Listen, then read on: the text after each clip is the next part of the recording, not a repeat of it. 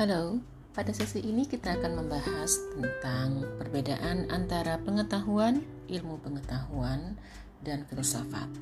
Tentu kita sudah sering mendengar ketiga kata ini, tapi apakah ada perbedaan yang esensial antara pengetahuan, ilmu pengetahuan, dan filsafat? Kita akan membahasnya satu persatu. Pertama, kita akan memulai dengan filsafat. Apa sih filsafat itu? Secara etimologi, filsafat itu adalah berasal dari kata philos artinya suka, ini bahasa Yunani, dan Sophia artinya kebijaksanaan. Philos dan Sophia. Secara sederhana, filsafat diartikan dalam bahasa Inggris love to wisdom. Artinya, sebuah kecenderungan untuk menyukai hal-hal yang menjurus kepada kebijaksanaan. Love to wisdom. Selain itu, ada lagi orang yang mengartikan bahwa filsafat itu sebagai the second look of common sense. Apa maksudnya?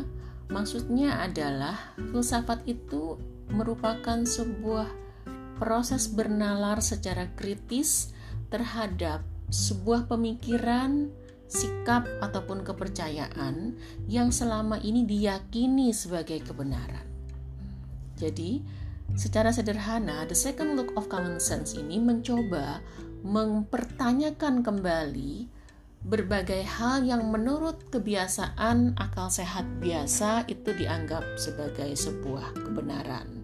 Jadi hal-hal yang diyakini sebagai kebenaran dan jarang sekali dipertanyakan itu dipertanyakan kembali oleh filsafat.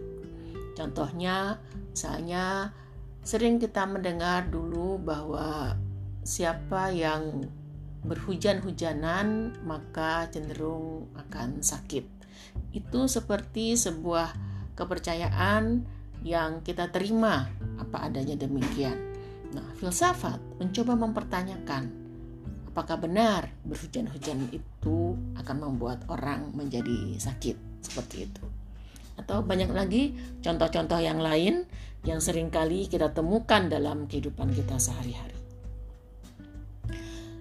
Yang ketiga, ada orang yang mengartikan bahwa filsafat itu merupakan upaya berpikir secara menyeluruh untuk melihat apa yang tampak sebagai gejala-gejala fisik dengan apa yang ada di balik itu.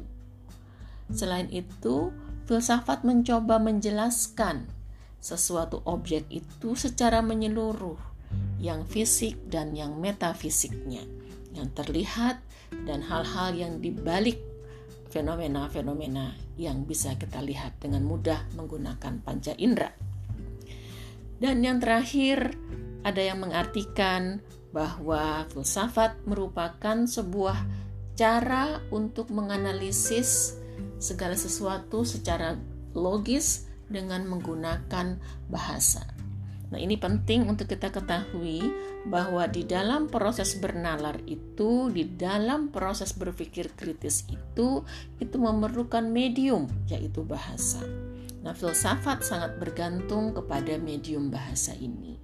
Karena sebenarnya proses berpikir kritis yang ada di dalam filsafat itu bukanlah proses yang dijalani sendiri, bukan permenungan yang dilakukan sendiri, tetapi sebenarnya merupakan sebuah permenungan kolektif yang ditantang satu oleh yang lain yang menggunakan medium bahasa.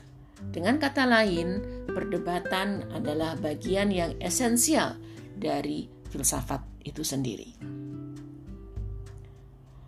Kemudian kita harus juga mem memperhitungkan bahwa filsafat adalah sebuah cara berpikir, cara berpikir yang kritis. Apa sebenarnya perbedaan antara cara berpikir falsafati dengan cara berpikir yang lain? Ada enam hal yang sering melekat di dalam cara berpikir falsafati itu. Yang pertama tentu saja bahwa kita harus berpikir secara kritis. Ingat, filsafat diartikan pula sebagai the second look of common sense. Yang berikutnya filsafat mengajarkan kepada kita untuk berpikir sesuatu itu secara universal, tidak dibatasi oleh tempat tertentu, tidak dibatasi oleh waktu tertentu. Kita melihat sesuatu itu berlaku menyeluruh dalam ruang dan waktu yang berbeda.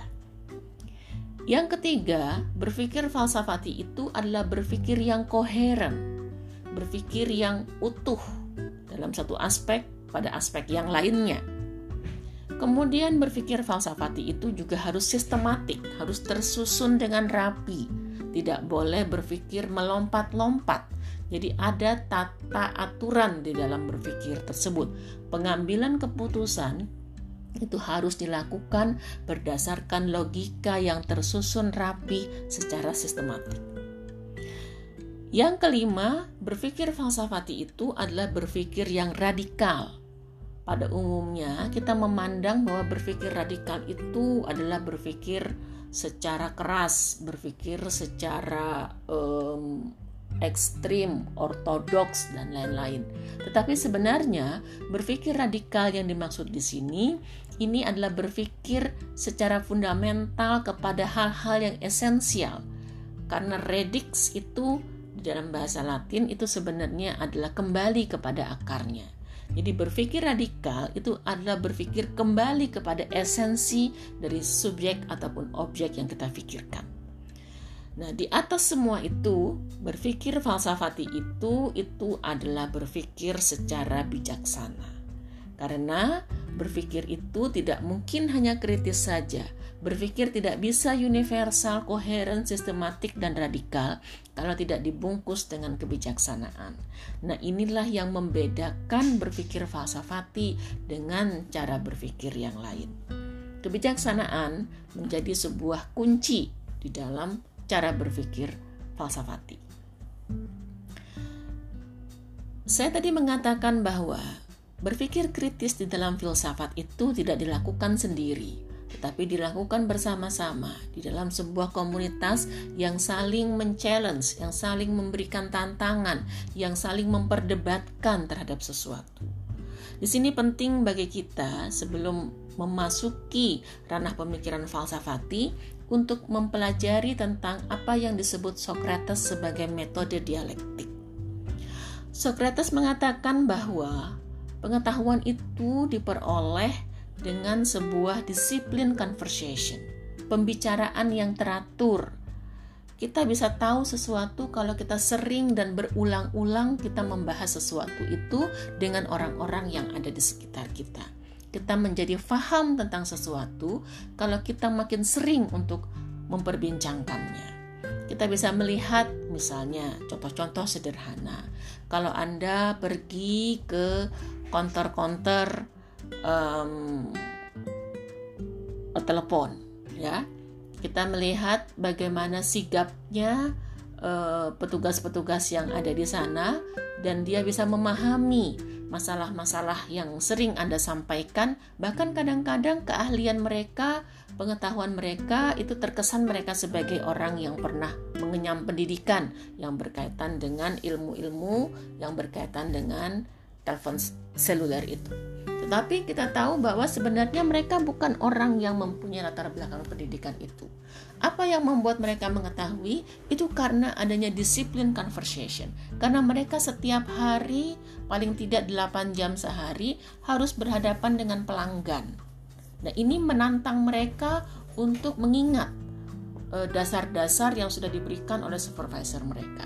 Ini menantang mereka untuk mengetahui lebih lanjut, sehingga pengetahuannya menjadi terus bertambah sejalan dengan banyaknya pertanyaan-pertanyaan yang disampaikan oleh para pelanggannya. Disiplin conversation menurut Socrates adalah sebuah hal yang penting, metode yang penting untuk melahirkan pengetahuan. Namun demikian, Socrates menambahkan bahwa di dalam proses memperdebatkan sesuatu itu kita memerlukan yang disebut sebagai intellectual midwife. Midwife itu bidan. Jadi kita mem memerlukan seseorang yang bisa membantu memancing adanya pemikiran-pemikiran kritis, memancing adanya pertanyaan-pertanyaan kritis di antara kedua belah pihak yang saling berdebat seperti ini. Proses belajar mengajar yang ada di dalam dunia pendidikan formal, guru, dosen misalnya, itu sebenarnya akan menjalankan peran sebagai intellectual midwife guru dan dosen itu adalah fasilitator yang membuat siswa dan mahasiswa itu tertantang untuk berpikir, tertantang untuk mempertanyakan dan memperdebatkan sesuatu. Nah, di sini intellectual midwife itu sama sekali tidak mengajarkan kebenaran, karena kebenaran akan ditemukan bersama oleh komunitas tersebut. Tetapi intellectual midwife ini akan berperan untuk merangsang, mendorong munculnya kesimpulan-kesimpulan tentang kebenaran yang didapat dari sebuah perdebatan. Inilah yang disebut dengan metode dialektik. Nah, di dalam filsafat, metode dialektik seperti yang disampaikan oleh Socrates ini, ini penting. Itu hal yang berkaitan dengan pokok-pokok filsafat. Sekarang kita masuk kepada pembahasan berikutnya, yaitu apa perbedaan antara filsafat, ilmu pengetahuan, dan juga pengetahuan. Kita lihat di sini bahwa pengetahuan pada umumnya adalah segala hal yang kita ketahui, baik itu berdasarkan kebiasaan, berdasarkan informasi yang kita terima dari orang lain, dan lain-lain. Pengetahuan adalah segala sesuatu yang kita ketahui. Pengetahuan itu akan menjadi ilmu pengetahuan kalau di dalam proses pencariannya kita menggunakan metode tertentu kita menggunakan teori tertentu untuk menganalisis sebuah fenomena tertentu yang kita batasi sedemikian rupa sesuai dengan disiplin dari ilmu pengetahuan yang akan kita bangun. Jadi, dua kata kunci penting yang ada dalam ilmu pengetahuan itu adalah metode dan teori. Setiap disiplin ilmu itu biasanya mempunyai metode sendiri, mempunyai teori sendiri. Jadi ingat, pengetahuan dapat berubah menjadi ilmu pengetahuan kalau kepadanya dilekatkan metode tertentu untuk mencarinya dan juga ada teori-teori tertentu yang dibangun, yang dirujuk di dalam pengembangan pengetahuan tersebut. Setelah itu, kita berpindah kepada filsafat. Ada orang yang mengatakan bahwa filsafat itu dimulai saat ilmu pengetahuan berakhir. Apa maksudnya? Maksudnya, ilmu pengetahuan pada umumnya hanyalah mempelajari fenomena, mempelajari apa yang kita bisa lihat melalui mata, apa yang kita bisa rasakan melalui panca indera kita. Tetapi kita tahu bahwa di balik fenomena itu, itu ada pula sesuatu beyond fenomena.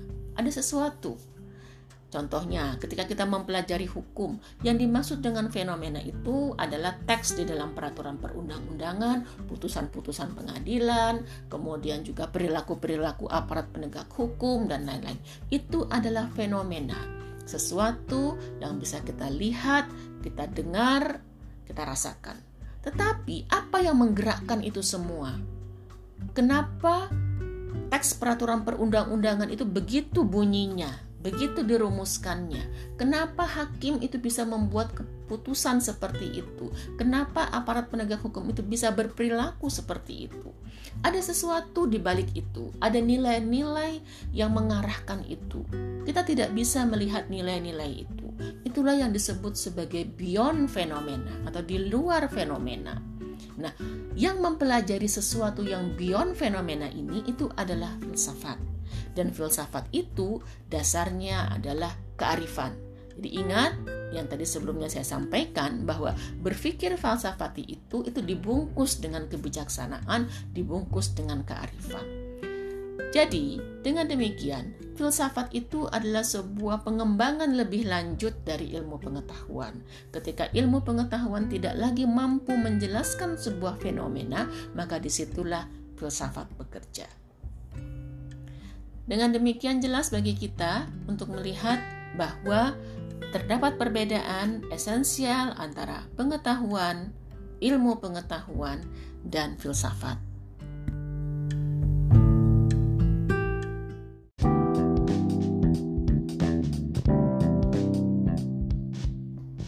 Halo, saya Mirna Safitri ini adalah audio perkuliahan untuk mata kuliah filsafat hukum pada program Magister Ilmu Hukum Fakultas Hukum Universitas Pancasila. Pada pertemuan kali ini kita akan membahas tentang feminist jurisprudence. Feminist jurisprudence atau kadang-kadang juga disebut dengan istilah feminist legal theory ini percaya bahwa hukum itu memegang peranan penting di dalam sejarah subordinasi perempuan dalam relasi sosial di masyarakat. Karena itu, aliran ini menginginkan agar hukum itu perlu ditinjau kembali. Karena tadi dipandang sebagai sumber dari subordinasi perempuan dalam relasi sosial. Feminist jurisprudence, kalau kita telusuri tentang uh, sejarah uh, perkembangannya, ini mulai muncul pada tahun 1977-1978, terutama ketika ada sebuah konferensi untuk memperingati 25 tahun Harvard Law School di Amerika Serikat untuk pertama kalinya mempunyai alumni perempuan. Jadi pada tahun 1978 itu adalah tahun ke-25 Harvard meluluskan alumni perempuan. Anne Scales adalah orang yang pertama menggunakan istilah ini dan kemudian feminist legal theory ini menjadi tema yang pertama dari sebuah jurnal yang disebut Harvard Women's Law Journal. Kemudian pada tahun 1984 ada orang lain bernama Martha Feynman yang membuat sebuah proyek penelitian berkaitan dengan feminist and legal theory. Proyek ini dilakukan di University of Wisconsin di law schoolnya. Tujuan dari penelitian ini adalah untuk menggali hubungan antara teori-teori feminis dan juga praktek-praktek feminis dan hukum. Hal ini dipandang penting di dalam pengembangan feminist legal theory. Dalam perkembangan selanjutnya, kalau kita bisa sederhanakan, setidaknya ada empat pendekatan yang sering digunakan di dalam feminist legal theory ini. Yang pertama disebut sebagai pendekatan ataupun model liberal e-, equality. Kemudian ada juga yang disebut sebagai pendekatan sexual difference. Lalu ada pendekatan dominance dan yang terakhir adalah postmodernisme atau kadang-kadang disebut sebagai anti-esensialis. Bagaimana sebenarnya keempat pendekatan ini memandang tentang hukum dan perempuan? Masing-masing tentu saja punya cara pandang yang berbeda untuk menjelaskan bagaimana hukum berperan terhadap subordinasi perempuan, serta bagaimana cara menggunakan pendekatan hukum untuk mewujudkan keadilan gender. Kita sekarang mulai dengan pendekatan pertama, yaitu liberal equality. Pendekatan ini menggunakan paradigma liberal dan juga the right-based approach to law. Pendekatan ini percaya bahwa kesetaraan sejati itu harus diterima oleh perempuan. Karena itu, mengupayakan agar penerapan nilai-nilai liberal yang lebih menyeluruh dengan mendorong adanya perlakuan yang sama. Saya ulangi, perlakuan yang sama pada perempuan dan laki-laki melalui hukum dan kebijakan ini menjadi agenda utama dari pendekatan ini. Nah, kata kunci dari pendekatan liberal equality ini adalah kesamaan antara perempuan dan laki-laki. Selanjutnya, pandangan liberal ini mendapat kritik dari pendekatan yang kedua yang disebut sebagai sexual difference. Kata kunci pada pendekatan yang kedua ini bukan pada kesamaan perlakuan, tetapi justru pada perbedaan perlakuan. Alasan yang diusung oleh kelompok-kelompok penganut pendekatan sexual difference adalah bahwa perempuan dan laki-laki itu sejatinya berbeda. Karena itu, mereka harus diperlakukan berbeda pula. Dan di sini hukum mempunyai peran penting untuk memastikan bahwa perbedaan perlakuan terhadap perempuan dan laki-laki itu berlangsung secara adil. hanya dengan mempertimbangkan tentang per pertimbang perbedaan gender ini, maka hukum itu dipandang adil. Kira-kira demikian pokok pikiran dari kelompok ini. Alasannya, seperti sudah saya sampaikan sebelumnya, bahwa kelompok ini mempunyai pandangan secara fitrah perempuan dan laki-laki itu berbeda. Kita berpindah sekarang kepada pendekatan yang kedua, yaitu yang disebut dengan pendekatan dominasi. Pendekatan ini melihat hubungan laki-laki dan perempuan di dalam sudut pandang yang berbeda, bukan pada soal kesamaan atau perbedaan seperti dua pendekatan sebelumnya, namun lebih kepada persoalan dominasi di dalam relasi. Hukum dikritik karena dipandang sebagai medium untuk melanggengkan dominasi pria terhadap perempuan. Dengan pendekatan dominasi ini, maka feminis jurisprudence di dalam pendekatan ini mempunyai kesamaan pandangan dengan critical legal studies. Catherine McKinnon adalah salah satu penyokong dari pendekatan dominasi ini. Dia mengatakan bahwa seksualitas itu sering merupakan pusat dari dominasi. McKinnon berpendapat bahwa seksualitas perempuan itu pada kenyataannya secara sosial dibangun oleh dominasi laki-laki. Dan dominasi seksual oleh laki-laki ini ini menjadi sumber utama dari subordinasi terhadap perempuan. Lalu cara pandang yang keempat, cara pandang yang terakhir datang dari kaum feminis yang berasal dari kubu postmodernisme ataupun anti-esensialis. Kelompok ini selalu ingin mendekonstruksi gagasan tentang objektivitas dan netralitas di dalam hukum, termasuk di dalam teori-teori yang menjelaskan mengenai relasi gender. Di dalam pandangan kelompok ini, setiap perspektif itu itu muncul dari konteks sosial tertentu. Karena itu, mereka menentang semua gagasan tentang universalitas terhadap perempuan. Menurut mereka, universality itu adalah absurd. Misalnya, mereka mengkritik gagasan feminis universal yang di dalam pandangan mereka sering kali merujuk pada pengalaman feminis kulit putih, feminis kelas menengah, ataupun feminis yang heteroseksual. Padahal di dalam pandangan kelompok ini bahwa persoalan ras, persoalan kelas, persoalan orientasi seksual itu juga bisa menjadi sumbu dari subordinasi yang ada. Oleh sebab itu, maka di dalam memahami tentang feminisme itu tidak bisa lepas dari persoalan-persoalan ras, persoalan kelas, persoalan orientasi seksual, persoalan uh, kemiskinan, dan lain sebagainya. Semua ini saling mempengaruhi di dalam upaya untuk menjelaskan soal ketidakadilan gender.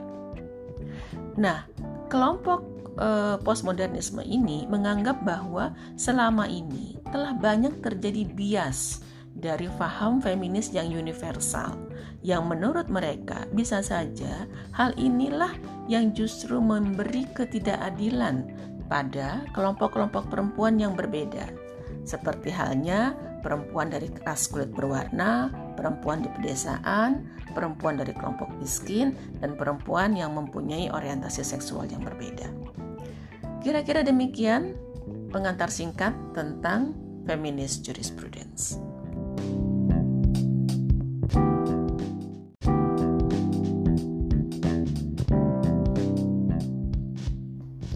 Halo, saya Mirna Safitri.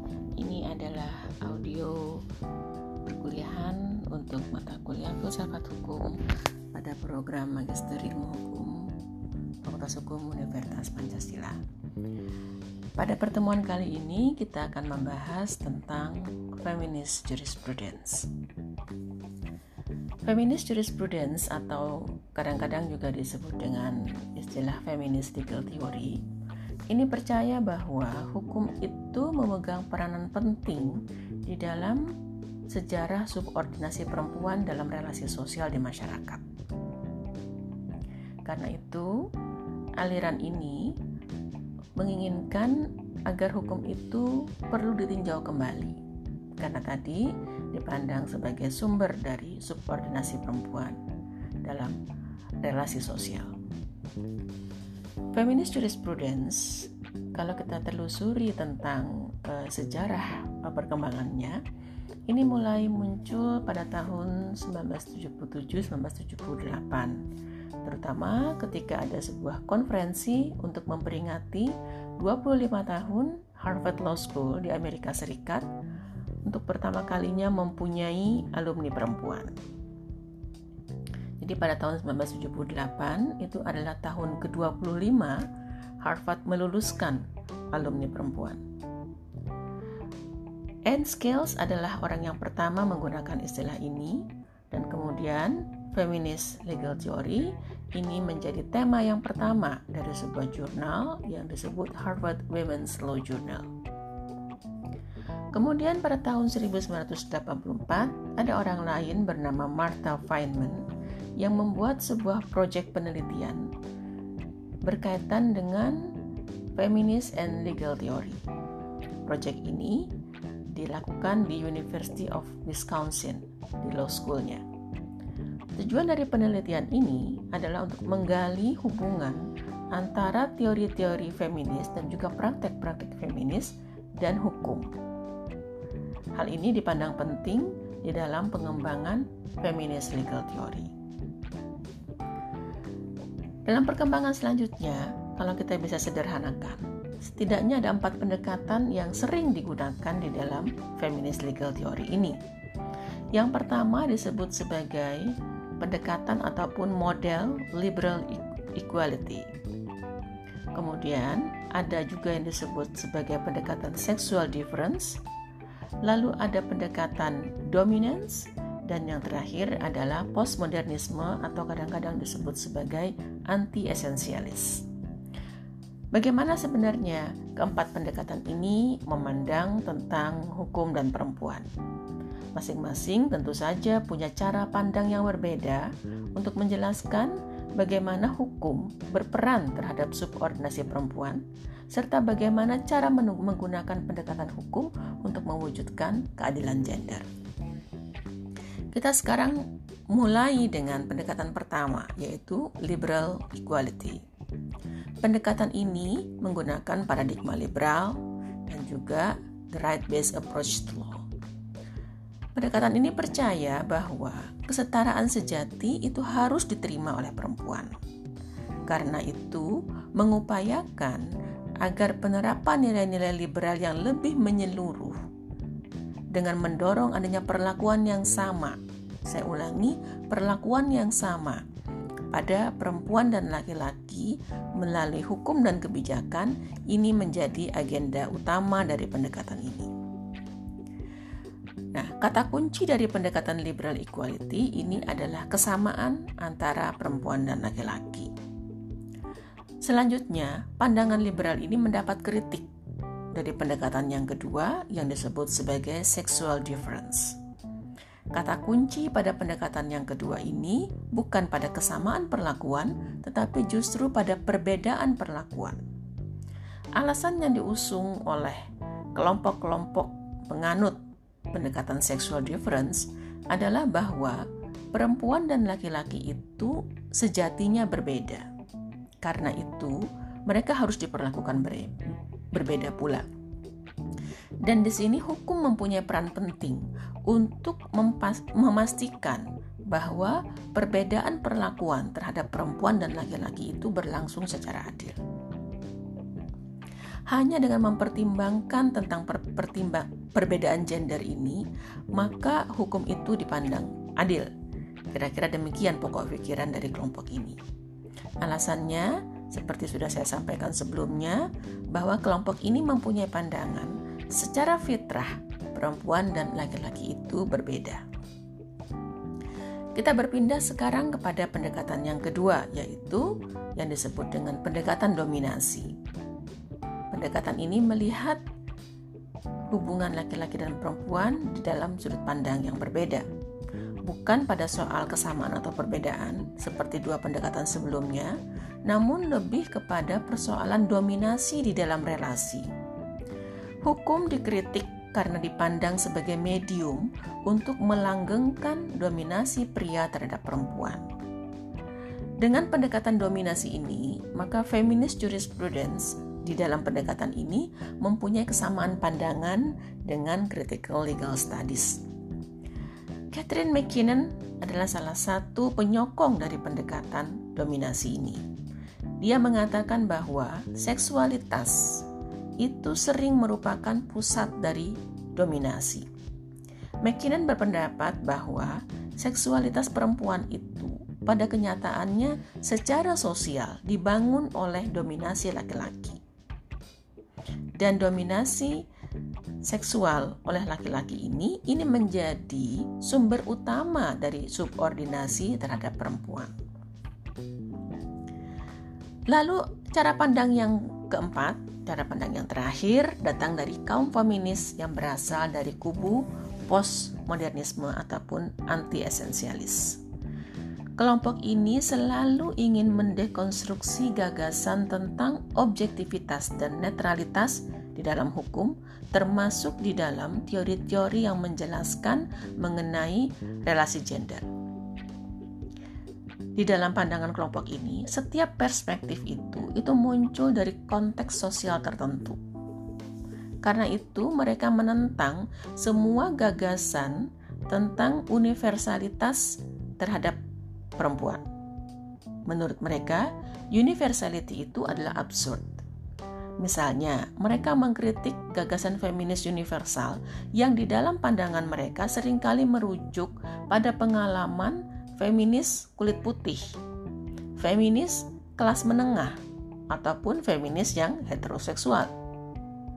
Padahal, di dalam pandangan kelompok ini, bahwa persoalan ras, persoalan kelas, persoalan orientasi seksual itu juga bisa menjadi sumbu dari subordinasi yang ada.